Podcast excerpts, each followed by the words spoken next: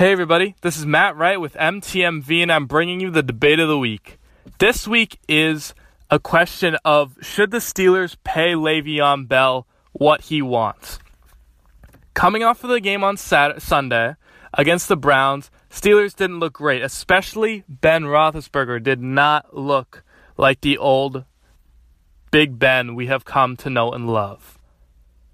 However, Le'Veon's backup, James Conner, completely went off. Should the Steelers pay Le'Veon after they have seen the ability of his backup? I say absolutely. The Steelers need the trifecta of A.B., Le'Veon Bell, and Big Ben for them to be successful in the AFC.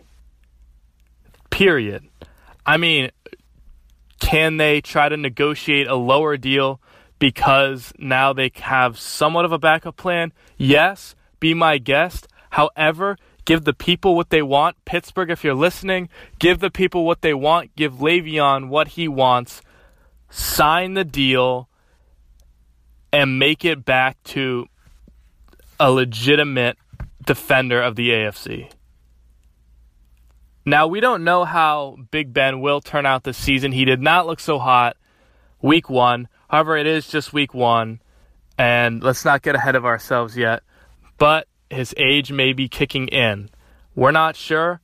All the more reason to re-sign Le'Veon. Get the deal done. He cannot miss week two. However, that's just my opinion, and I would love to hear yours. So please feel free to call in, and we can discuss it even further. And make sure to listen to MTMV on Apple Podcast, Anchor, and Podcast Republic. This has been Matt Wright with the Debate of the Week.